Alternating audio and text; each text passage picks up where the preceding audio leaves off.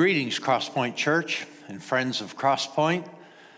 It seems that uh, today would be a good time for me to say a few words of gratitude to you.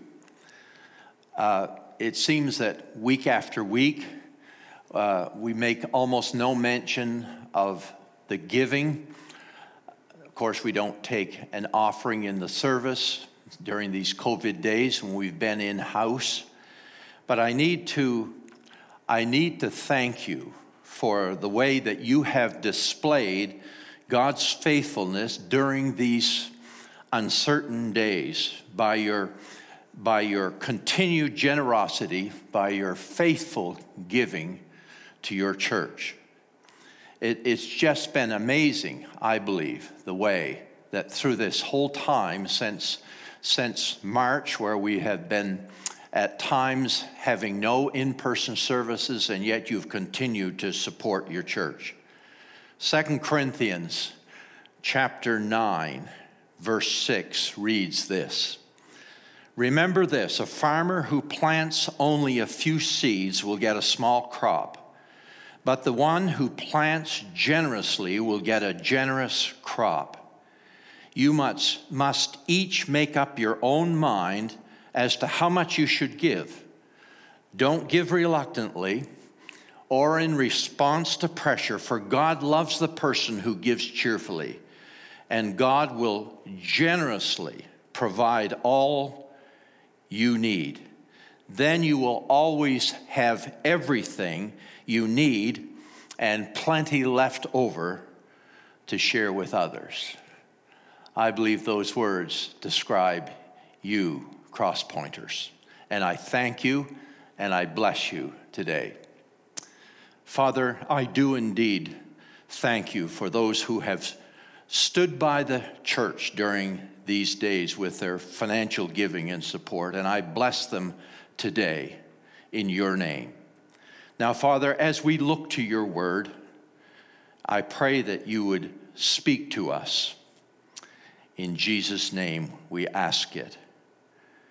Amen. Today we're beginning a new sermon series from probably the best known sermon recorded in all of Scripture, the Sermon on the Mount. And today we're in Matthew chapter 5, verses 13 to 16. The title of this first message in our series, It's an Upside Down World, is simply this You are the salt, you are the light. The year was 1969. Los Angeles pitcher Don Sutton hadn't won a game in eight weeks. It just seemed like it was loss after loss after loss. The press was very critical. They were recommending uh, that uh, he be replaced, benched. They called him a loser. And the future looked bleak for Sutton.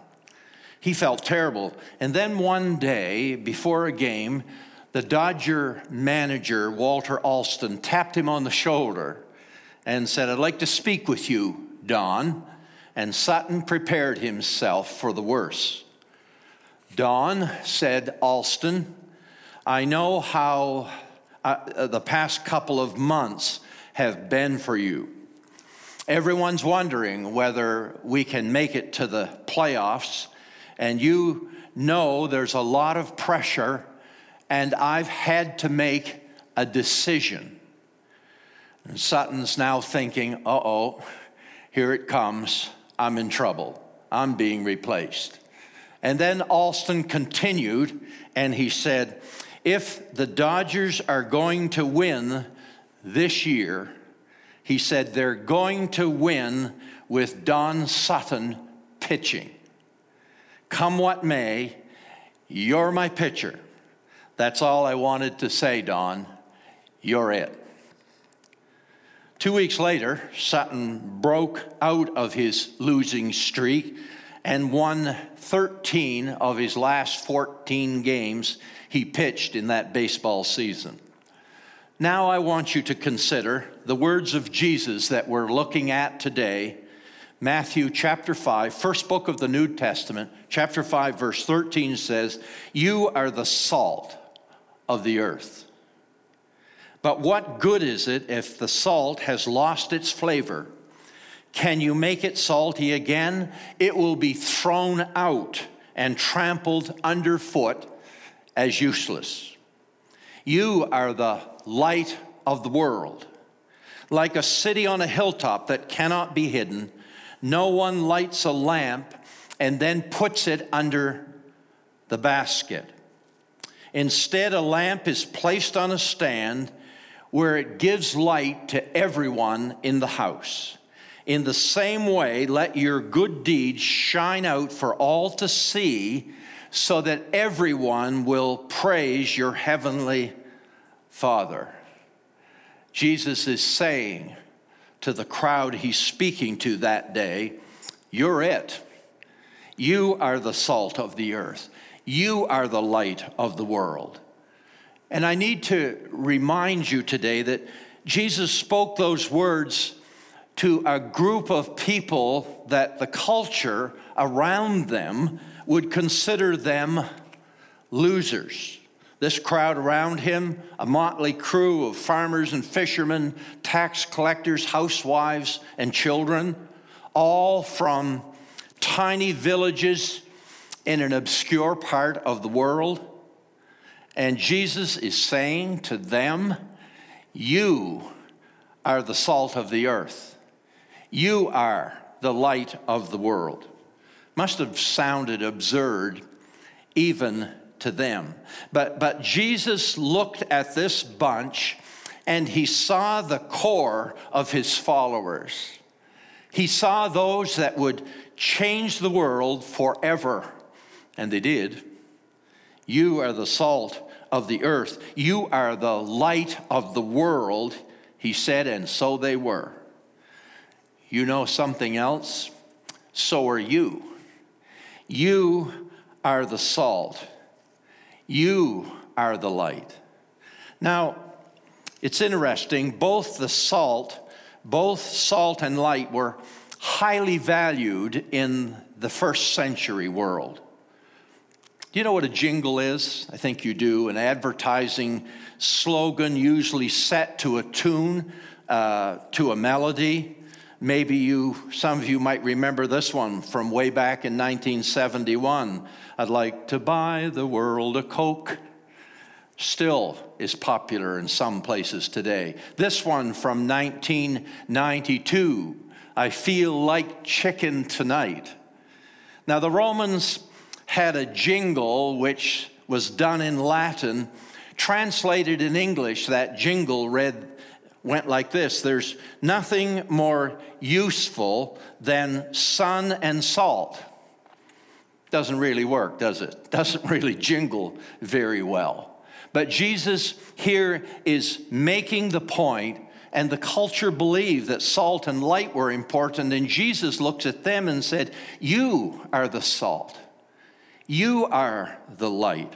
So let's spend a few minutes looking first at salt and then at light, taking a look at what Jesus is saying and what that means and how it applies to you and to me. Here's the first thing I would say salt purifies. The first century Romans thought that salt was the purest of all things.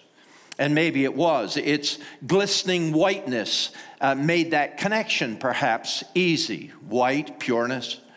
And on that day, Jesus' listeners, though, would certainly have understood what he was telling them. He was stressing that his followers must be an example of purity. It seems that the world around us, many places, standards are slipping, standards of honesty, truth telling.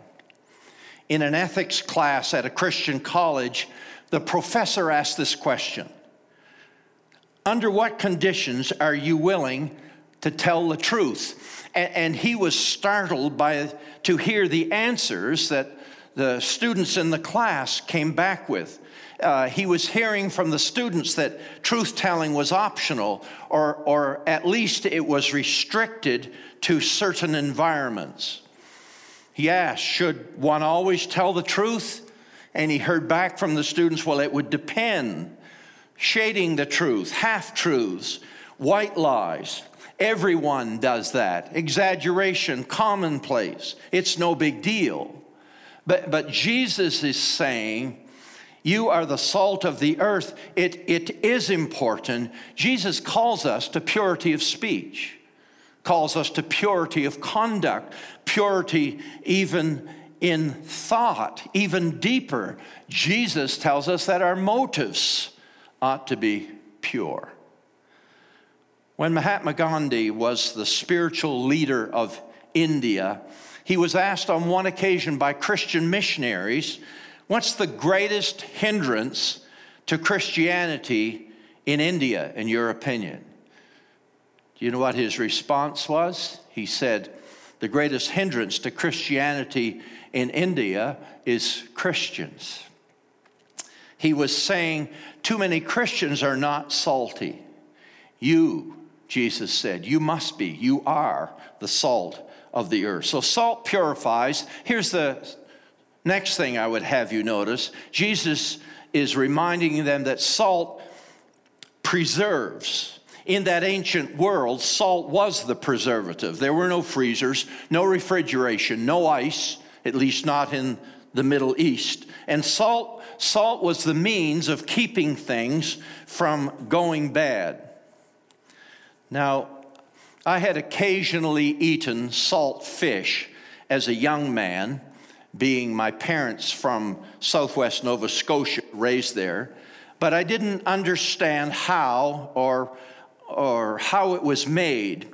And so after moving to southwest Nova Scotia myself in 1983, I remember my first trip out to a small village, Sandford, and I, and I watched them salt the fish. They took these uh, big cement boxes cement boxes, maybe five by five, and stood about four feet high. And, and in those cement boxes, they'd put water and then layers of fish, layers of salt, uh, layers of fish, layer more salt, and keep layers, making those layers until they reach near the top. And, and it would create all that salt and water and fish it created a brine and it would sit there for days and then they would take it out and almost look like clotheslines. They would hang the fish outside on warm sunny, day, sunny days to dry. Someone said one time fresh fish and company both smell after three days. Well i don't know about company but fish does. But salt preserves fish indefinitely Jesus is saying, You are the salt. You are the preservative in a culture that tends to go bad. Isn't that true? We all know there are certain people in whose company it's easy to be good. They're salt. Uh, there's also certain people in, in whose company it's easy for standards to be relaxed. There are certain people in whose presence and off color story would readily be told. And there are other people to whom, to whom no one would ever dream of telling such a story. Jesus is saying, You are the salt. Salt purifies, salt purifies, salt preserves. Then notice next, salt, salt flavors. Salt gives flavor to food. Food without any salt is tasteless and flat. And, and Christianity is to life what salt is to food. We are to give life flavor. Isn't it sad that many people out there think they think quite the opposite and has always been so? After Emperor Constantine, way back in the fourth century, made Christianity the religion of the Roman Empire, after his rule, there came to the throne another emperor by the name of Julian, who wished to he wished to put the clock back and to bring back the old gods. And here is his complaint. Have you looked at these Christians closely, hollow eyed, pale cheeked? They brood their lives away, unspurred by ambition. The sun shines for them, but they don't see it. The earth offers them its fullness, but they desire it not. All their desire is to renounce and to suffer so that they might come to die. As Julian saw it, Christianity took the vividness out of life. Sad. Oliver Wendell Holmes once said, I might have entered the ministry if certain clergymen I knew had not looked and acted so much like undertakers. Robert Louis Stevenson once entered in his diary as if he was recording an extraordinary phenomenon. He wrote, I have been to church today and I'm not depressed. Church, church ought to be a joy booster for us. You are the salt. In a COVID stressed world, Jesus is saying we should be the ones that remain serene. In a depressed world, Jesus is saying, You are the ones who remain full of joy. Jesus is saying, in a pessimistic world, you are the optimist. You see, to be salt means that we're to give flavor to a flat and tasteless world. We're the joy dispensers. Salt purifies, salt preserves, salt flavors. Here's the fourth thing salt does salt makes one thirsty. I lived out in the country when I was a kid until I was nine in rural New Brunswick up in Victoria County. And about a half, a half a mile from our house, there was a cow pasture. We played around the cow, cow pasture, but not in it. And if you know anything about cow pastures, maybe you'd understand why we didn't play in the pasture. Attached to the fence of the cow pasture was a block of salt that they put there for the cows and the cows would lick that block of salt. Uh, I'm just assuming today, I've never talked to a farmer about this. I assume that it would make the cows thirsty, and then they would drink more and they would give more milk. Well, uh, we used to play around that pasture, and guess what? We, uh, we licked that block of salt too. Now, we didn't lick it, of course, well, the cows licked it, we, but we did we'd find ourselves licking that block of salt. And you, what it did for us, it would make us thirsty. And then we would head out for a brook or even the river that was close by and go down and have a drink. It made us thirsty. We ought to be making, Jesus is saying, it's the business of our lives to make people thirsty for the living water. You are the salt. Salt purifies, it preserves, it gives flavor, it makes one thirsty. You are the salt. Now let's take a look at light. Jesus said, You are the light of the world. Notice about light light does really two things light dispels the darkness. You are the light of the world, we just read, like a city on a hilltop that cannot be hidden. No one lights a lamp and puts it under a basket. Instead, a lamp is placed on a stand where it gives light to everyone in the house. Light dispels darkness. In Jesus' day, the houses in Palestine were very dark, with only one, perhaps only one little circular window, uh, perhaps not more than 18 inches across, and well off the floor. And the lamp was the lamp was like a sauce filled boat, uh, sauce boat filled with oil with the wick floating in it. And the primary duty, of course, of light, uh, uh, to, the light from the lamp was to push back the darkness. It's difficult not to overestimate the importance of light. During my three seminary years, we lived in Kentucky. One Saturday, we decided to check out the caves in the southern part of the state. They're about 90 miles away from where we lived. And when we got down there, a guide took us deep underground, uh, down into the ground through tunnels. When we got down there, they had these things you've uh, you've seen pictures of them, stalactites. They were cone shaped things that would hang from the ceiling of these caves. And then there were the stalagmites, the cone shaped things that stood on the floor.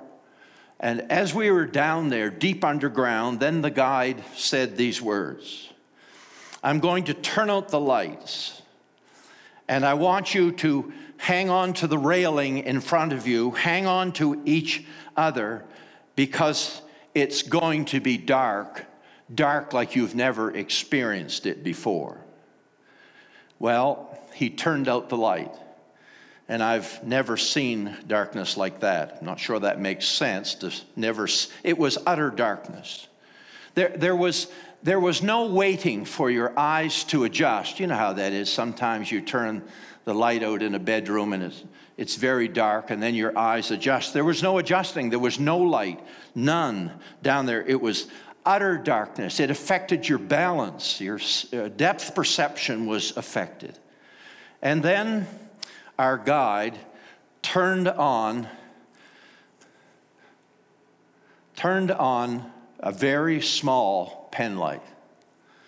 That doesn't seem like a very bright light in this room, but down there that day, deep in those caves, what a wonderful sight that was. Every, every the, the darkness was pushed back, and, and every, every eye went to the light.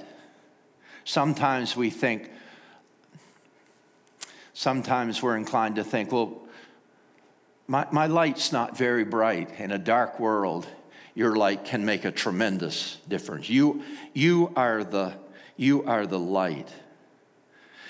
In ordinary, in the ordinary activities of the world, the, the way we respond we can be lights in the way we respond to the, to the government's COVID protocols we can be light. Our Christianity should be visible in the way we uh, treat a clerk in a store, across the counter, in the way we order a meal in a restaurant, in the way we treat our employees or our employer, in the way we drive a car, in, in the daily language we use, in the literature we read, the TV we watch, the websites we visit. Notice here, I want you to notice Jesus didn't say, You are the light of the church. He said, You are the light of the world, meaning that we are to let our light shine out there. One more thing about light light shows the way. The Old Testament prophets, speaking of the coming Messiah, the Christ, wrote, the people walking in darkness have seen a great light. Jesus had been telling his disciples for three years that he, he himself was the light of the world. And then as he prepared to leave, he began to switch and say to his disciples, as here in Matthew 5, You are the light of the world. And as lights, we show the way it's the business of our lives to point to Jesus as the light. The night before Jesus went to the cross, he said these words I'm going to prepare a place for you. When everything is ready, I will come and get you so that you will always be with me where I am, and you know the way to the place where I am going. No, we don't know, Lord, Thomas said. We have no idea where you're going, so how can we know the way? Jesus told him, I am the way, I am the truth and the life. No one can come to the Father except through me. That's what we do. We point to Jesus as the way, He is the way. It, it, we're like lights at an airport strip. It was a year or two ago, I was flying into Moncton one evening, and the cloud ceiling was very low. And as the plane was descending, I was getting nervous. The plane was go- coming down, down, of course, closer to the ground. I could see nothing. What a welcome sight when that plane dropped from the clouds, and I could see ahead of me the landing lights of, of home. That's the business of our lives. Jesus is reminding us it's our business to shine the light to help people get home. You are the light. Now, just two cautions as I conclude here today. Two cautions, and here's the first don't overdo it. Don't overdo it. Don't shake too much salt. Too much salt ruins everything. Like the time I was eating a meal and shaking salt on my meal, and the head of the salt shaker came off, and I dumped salt all over my food, and it ruined, it ruined the meal. 1 Peter chapter 3 verse 16 reminds us that when we're out there as salt and light interacting, we should not overdo it. We should do it with gentleness and respect. Don't overdo it. Here's the second reminder don't shine the light in their eyes. In 1 Peter 3, verses 1 and 2, Peter is telling wives how to act towards a mate who is not a believer. But I believe that this scripture applies not only to those who are, have a spouse who isn't a believer, but isn't this true for all of us? We have people we love, we have family members, we have relatives, we have friends, we have neighbors who wouldn't profess to be a believer. This advice suits us. Don't shine the light in their eyes. Peter puts it this way Your godly lives will speak to them better than any words. They will be won over by watching your pure, godly behavior. Don't talk too much, Peter's saying. Don't preach, don't nag. That's shining the light in your eyes. And if you do that, they can't see. You, Jesus said, are the salt of the earth. You are the light of the world. Shake some salt. It's no good inside the shaker. It has to be outside the shaker. It has to be out there. Shine your light in a dark, dark world. Let's pray together. Father, thank you for your words telling us we are the salt of the earth, we are the light of the world. Father, increase our saltiness. Speak to us, convince us, convict us where we have allowed some of the saltiness to ebb away. Refresh us this day, I pray. And Father, help us to shine the light. Help us to see that maybe we think our wattage is low. We, maybe we think our light isn't bright enough to make a difference. Help us to see, Father, as we shine in a dark place, in a dark world, that we can make a huge difference. Let us be the salt. Let us be the light. This we pray in Jesus' name. Amen.